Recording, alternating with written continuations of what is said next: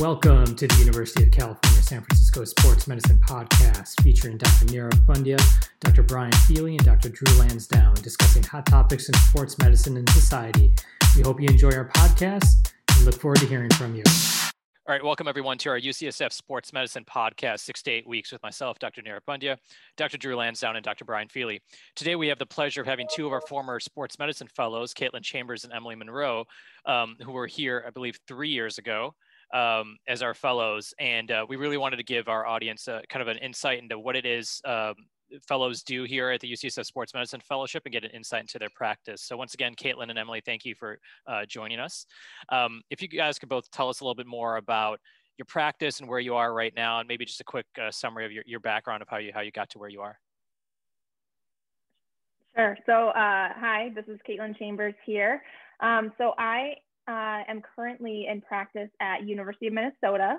Um, I got interested in ortho pretty um, cliche. I got an injury back in high school, but at that time I actually thought I wanted to be a physical therapist.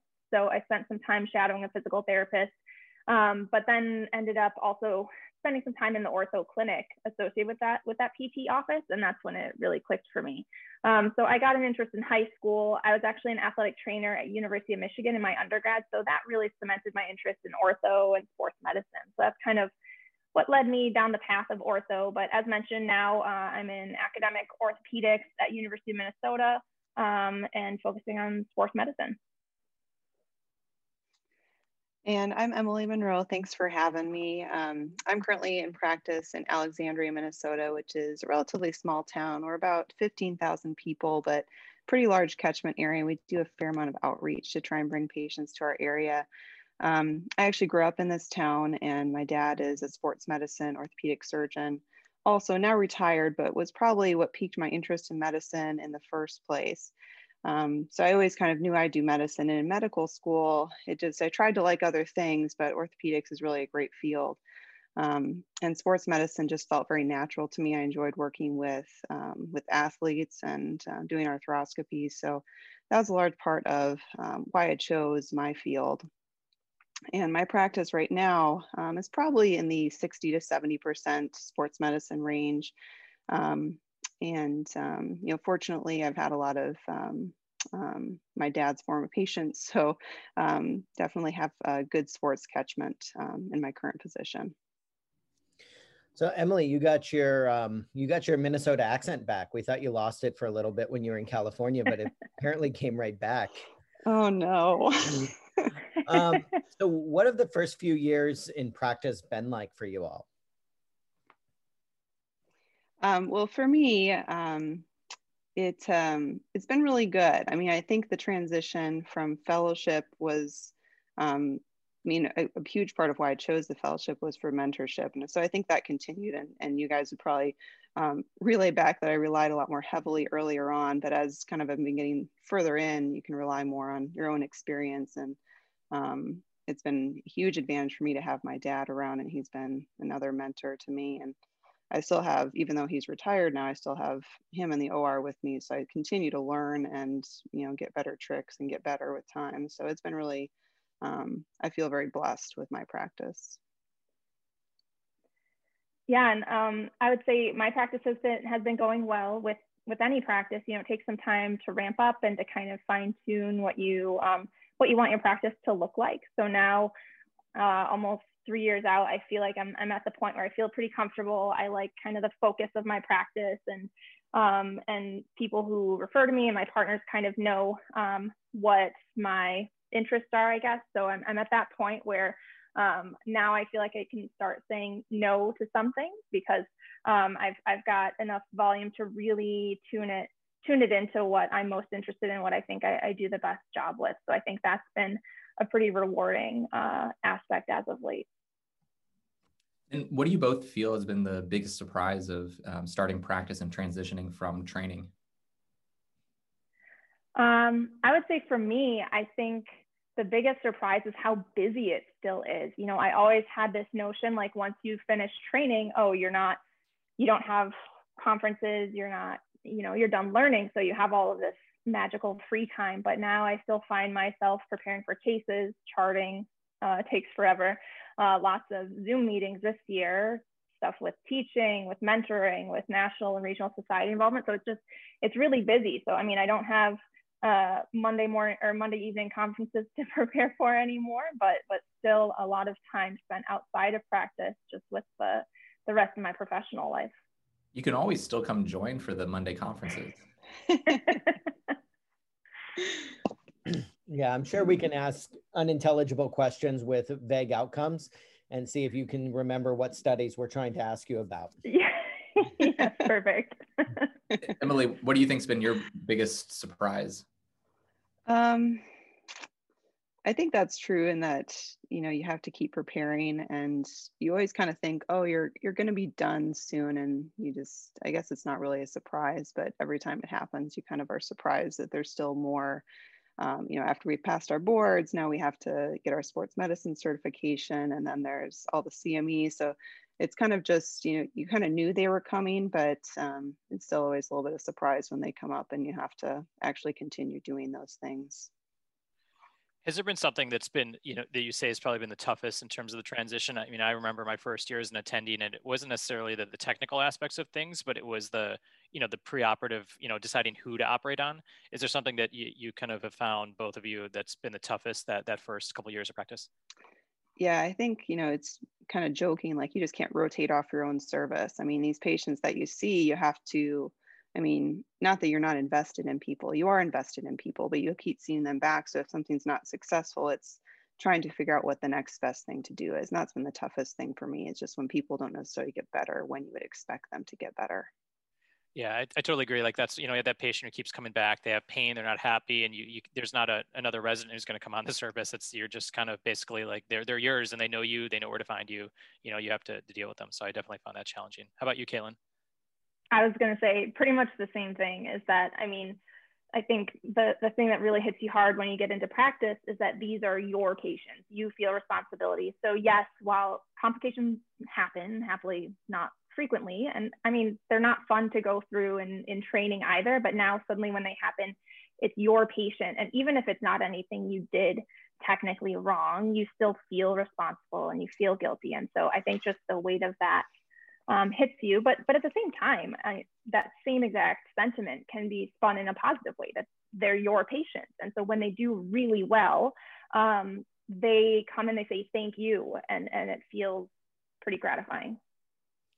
Yeah, I think that's a really good point. I think that one of the hardest parts isn't the, the patient, not the ones that have complications, but the ones that the surgery went well, the post-op recovery went fine, and they didn't get to their expectations. And I think over the next few years, we'll really start figuring out how we can differentiate between patients who really need surgery or really need physical therapy versus those that just need to be told, hey, you know, this is the expectation is this is how this part of your body feels at this age with this much overuse or this much underuse.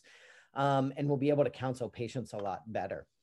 Um, so we're now at the point where we're looking mm-hmm. for new fellows. And you know, a couple weeks ago, we did a podcast looking at what people look for in terms of residencies. Now that you have finished and been out in practice for a couple years, can you compare and contrast the resident application process with and the fellowship application process and how that may be different? Yeah, I think um, when you're looking at residency, you're going into there not not in most cases knowing exactly what you want to do. So you're looking kind of for the whole breadth of experience. So, so that's a little bit different. When you're looking for a fellowship, you kind of have narrowed it down somewhat. And honestly, I think for sports in particular, there are a lot of really great, great programs. And I think you'll end up getting really good technical education uh, in most places, if not all places. But I think the thing that really makes it different is this is the last step before real life. And so it's when you need to be start starting to think about that next step of your real job. And so looking at things like mentorship beyond just the year of fellowship, I think becomes really important. Thinking about these people as the people that you'll turn to when you have tough cases um, or interesting cases that you want to run run uh, by some some experts. These are your experts. Yeah, I completely agree. I think when I was looking for a residency, you look a little bit about what the program feel is like. At least that was important to me and kind of how people got along. Were people happy? Did they feel like they were being given opportunities to do better and have a good curriculum of, you know, how to build their knowledge base because you're kind of starting from a pretty low level and you have to have somewhere that's going to teach you that. And I think that's a little, you know, a little bit what I was looking for in fellowship also is a little bit of a structure to that.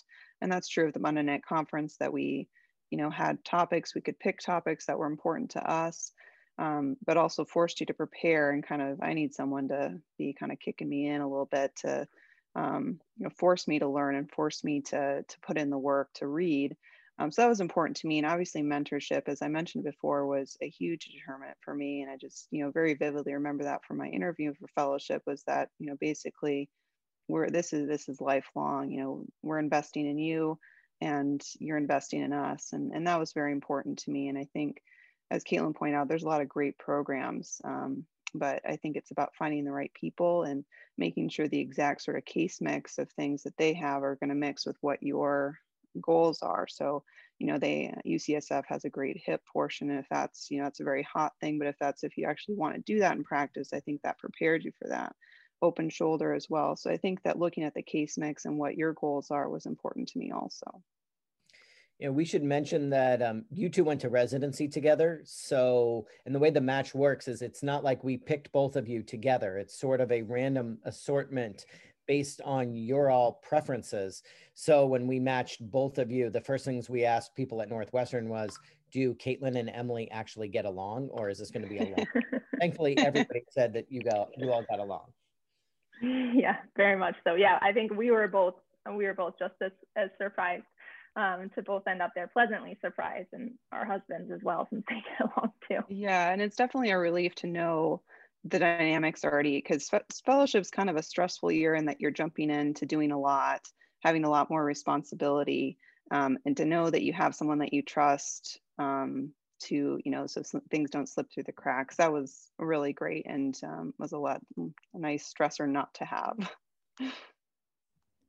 And then so when you're looking back on the time here at ucsf um, what do you think are some of your like favorite memories that really stand out or favorite parts of the program? Hmm. so um, i would say just kind of generally speaking um, I, I don't think I ever would have said this in the moment, but the, the Monday the Monday night conferences really were one of one of the best parts. Um, I always went into them like a little scared because I didn't want to, you know, get get pimped on on some literature that I didn't know the the year publication on or something like that. kidding. Um, but um, looking back, I mean, that was just I still reference my notes from those conferences. I, I have this fellowship notes thing on my Google Drive. And so sometimes when I'm like thinking about something that I haven't thought about in a while, I pull them up. And so I think that was just huge in preparing me um, and, and setting a good foundation of my sport specific knowledge. Um, but otherwise, more generally speaking, I think I just, I really enjoyed my time. I learned a lot, but I had fun the entire time. Like you guys, all of the all of the surgeons that we work with at UCSF are really nice people, fun people. Um, I really enjoyed going to conferences with the group and everything. So overall, just very positive experience. Yeah, I um, I totally would echo what Caitlin has said, and that the people again are really um, you all are very approachable. Um, you know, great senses of humor, and that always you know makes time go faster, especially when you're working on a case and those things um, we had a nice, you know, between Caitlin and I, just notes of how different people did things. And I think, you know, we each tried to figure out why people did certain things. And I love referencing those notes too, because it brings me back to the feeling of, you know, being in being in fellowship and having that camaraderie and um, you know, when you do things, how you guys did things, it's like uh, it just feels feels familiar and it feels like we were there again. Yeah, it shouldn't have taken you all that long to think of something you actually liked or looked back fondly on. We will we will bring that up in your permanent record. Oh, there's just too many to choose from. sure, sure. Maybe here one follow up on that. But um, what about outside of fellowship, like spending the year in the Bay Area, San Francisco, um, and you guys like were previously in Chicago and then have gone to Minnesota. But like, what stands out from you know that time here in the area? Um, we just loved the you know the surrounding area um, and doing a lot of hiking and being outdoors. So I think you know for a year it's just a great spot to have spent it. And we just had a bucket list that we would just you know we had time we would check it off and um, so I had a great time outside of fellowship as well. Yeah, I mean, I really enjoyed um, checking out places in the area as well.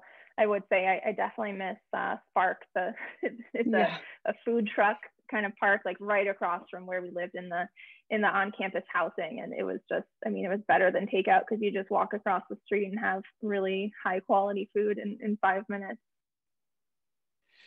Kind of transitioning here a little bit um, to more kind of a general topic we, we deal with in orthopedics.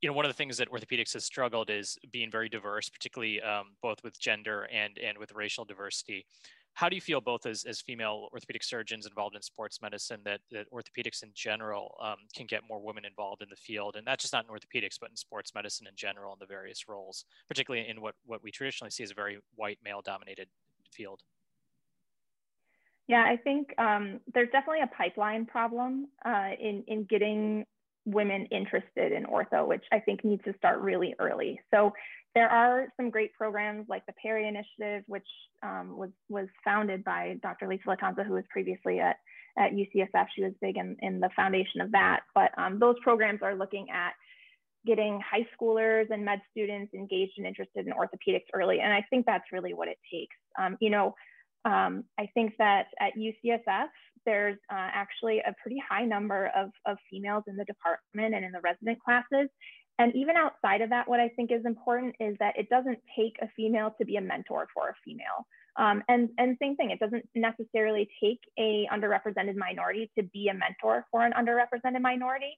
And, and what I really enjoyed is that everybody in the sports department um, at UCSF that I interacted with was very much a, a huge mentor uh, to me and very supportive and a great ally for that, um, for increasing the, the diversity uh, overall and, and my career as a whole.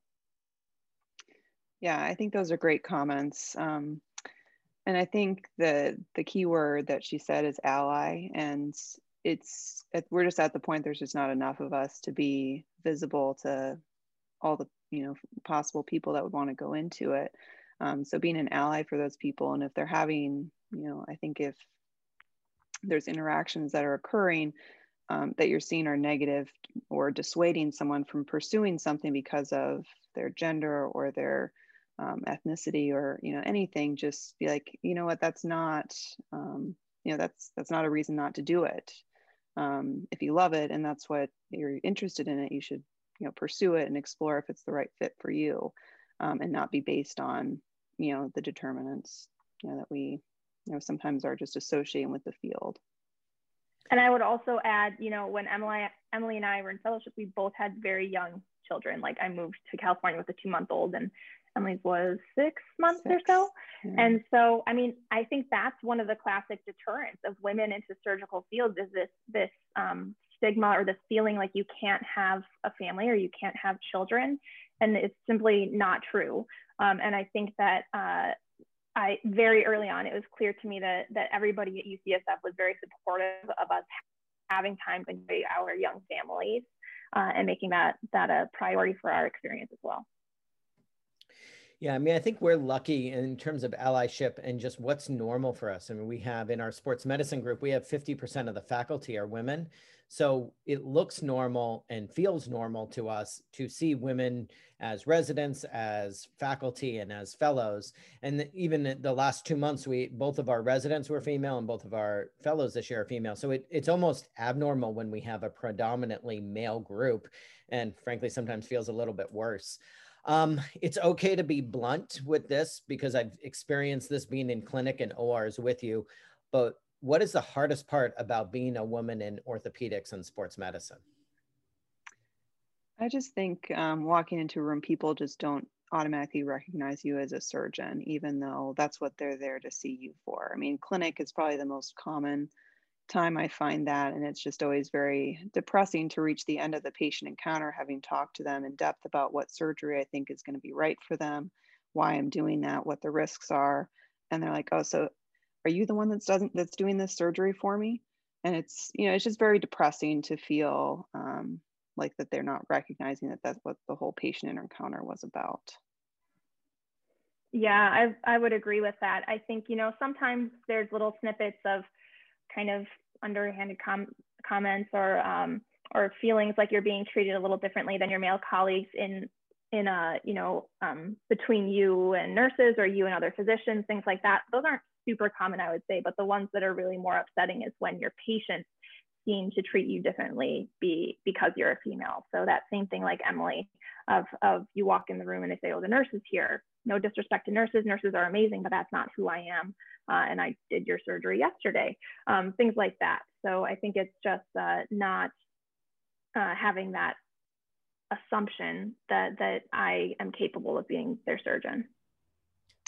On the other hand, I do think that people like female physicians, and I think that that is somewhat of an advantage. So a lot of my patients maybe seek me out because I'm a woman. So I think there is, you know, a little bit of flip side to that also. Um, and then those feelings of like not being like immediately felt to be the surgeon or whatnot. Um, do you feel that that's more common from patients uh, or colleagues, um, hospital staff, or like who's um, the primary driver there? I would say probably most commonly from patients and um, not not never, but but sometimes from from other colleagues uh, in the hospital. Like more so in residency, I think when uh, you know an ortho consult has been called and you show up to reduce the hip and they look at you, they're like, "You're ortho. Are you sure you can handle this?" Like that kind of scenario you would see. But I think less so in practice now. Is it uh, is it amongst other healthcare providers? And I think it's um, you know, when you already have kind of like your name has been around the hospital, people know a little bit your name at least. You know, I think that helps from a staff perspective and, you know, colleague perspective. So I think for me, it's more a patient, or maybe if I'm calling to an outside facility or something like that. But um, I think I did call out an Arthrex rep because I was arranging to do a course and they i was trying to get it scheduled or refund or funded or something. And um, they're like oh i'm not finding your profile. And i was like that's strange because i should be registered for this. And they're like i'm like i'm i'm one of the surgeons. So like oh i was going down the rep pathway for this. And i was like that's a lot of the bias going on just to let you know on that one. But um, so that was probably the most blatant thing I've experienced since training. Yeah, and I did get paged uh, by the nurse I was standing next to in the OR at the VA because they needed the attending there to do the sign in. yeah, I mean, it's definitely something we struggle with. Um, I like to think that in our fellowship and in our residency we do well but we're continually pointed out times that we can do a little bit better. And one of the things i've really liked about working both with the senior and junior people um, at ucsf and to a, to a large extent more and more in the sports medicine community is that most people seem amenable to change and understanding that we still make mistakes. And i think that hopefully will change more for the better in the next five to ten years yeah, and, and I agree, and I think that a lot of the a lot of the issues are, you know, people can go to a course, they understand the grand concepts, but it's in the minute when they're not thinking about it, and, and when they're not, you know, in the minute by minute, day by day things. Where I think that's more painful, even things I've experienced as well too, as opposed to someone coming up to you and being able to define what implicit bias is. I mean, that's great, but I'd rather you, you know, in that moment in clinic or in the OR, you know, treat someone with showing that you you understand what's going on. Um, you know, as we kind of wrap up here, this is more of a particularly probably more uh, for Caitlin because you know she's on Twitter as well too. Um, how do you feel? And I still have that cup you gave me, um, that Twitter famous. That's my, my, my coffee my coffee cup. Um, how do you feel the role of social media is? You know, I think initially it was you know a place to kind of you know get articles out or post funny things, but it's really become, I think, a tool uh, to disseminate uh, research, promote practice, and also kind of uh, affect change in, in orthopedics. Uh, how do you feel the role of social media is, as you, particularly as you develop your practice? Make sure you're nice yeah. to with this one.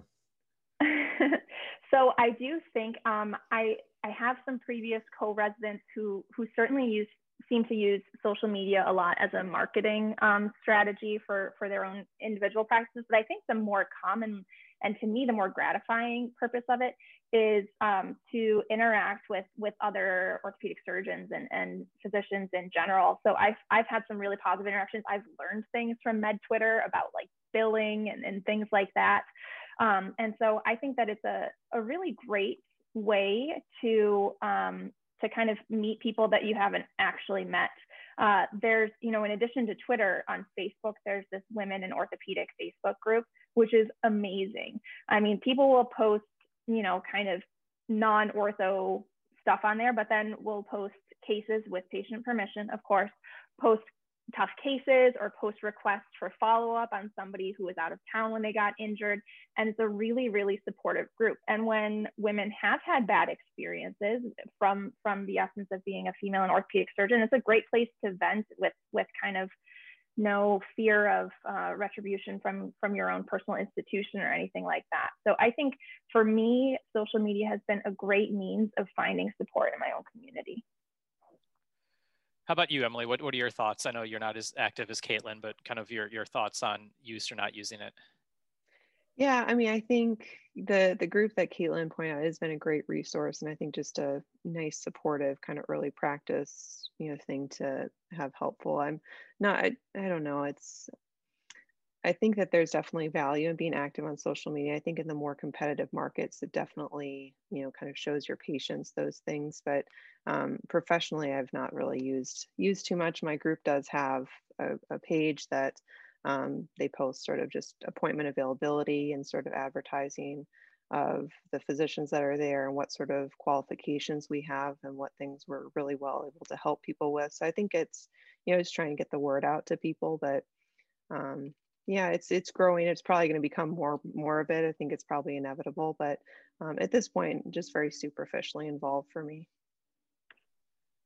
well, Caitlin and Emily, thank you so much for for joining our, our podcast today. You know, one of the things of our fellowship, and I'm sure Brian and Drew can can chime in, is it, seeing seeing everyone out in their first couple of years of practice and really making a name for themselves. And you know, that can be academically, it can be within the community, and and it's great to see um, you know see everyone out there and see both of you kind of really thriving in your practice. So thanks thanks for taking the time to join join us uh, today.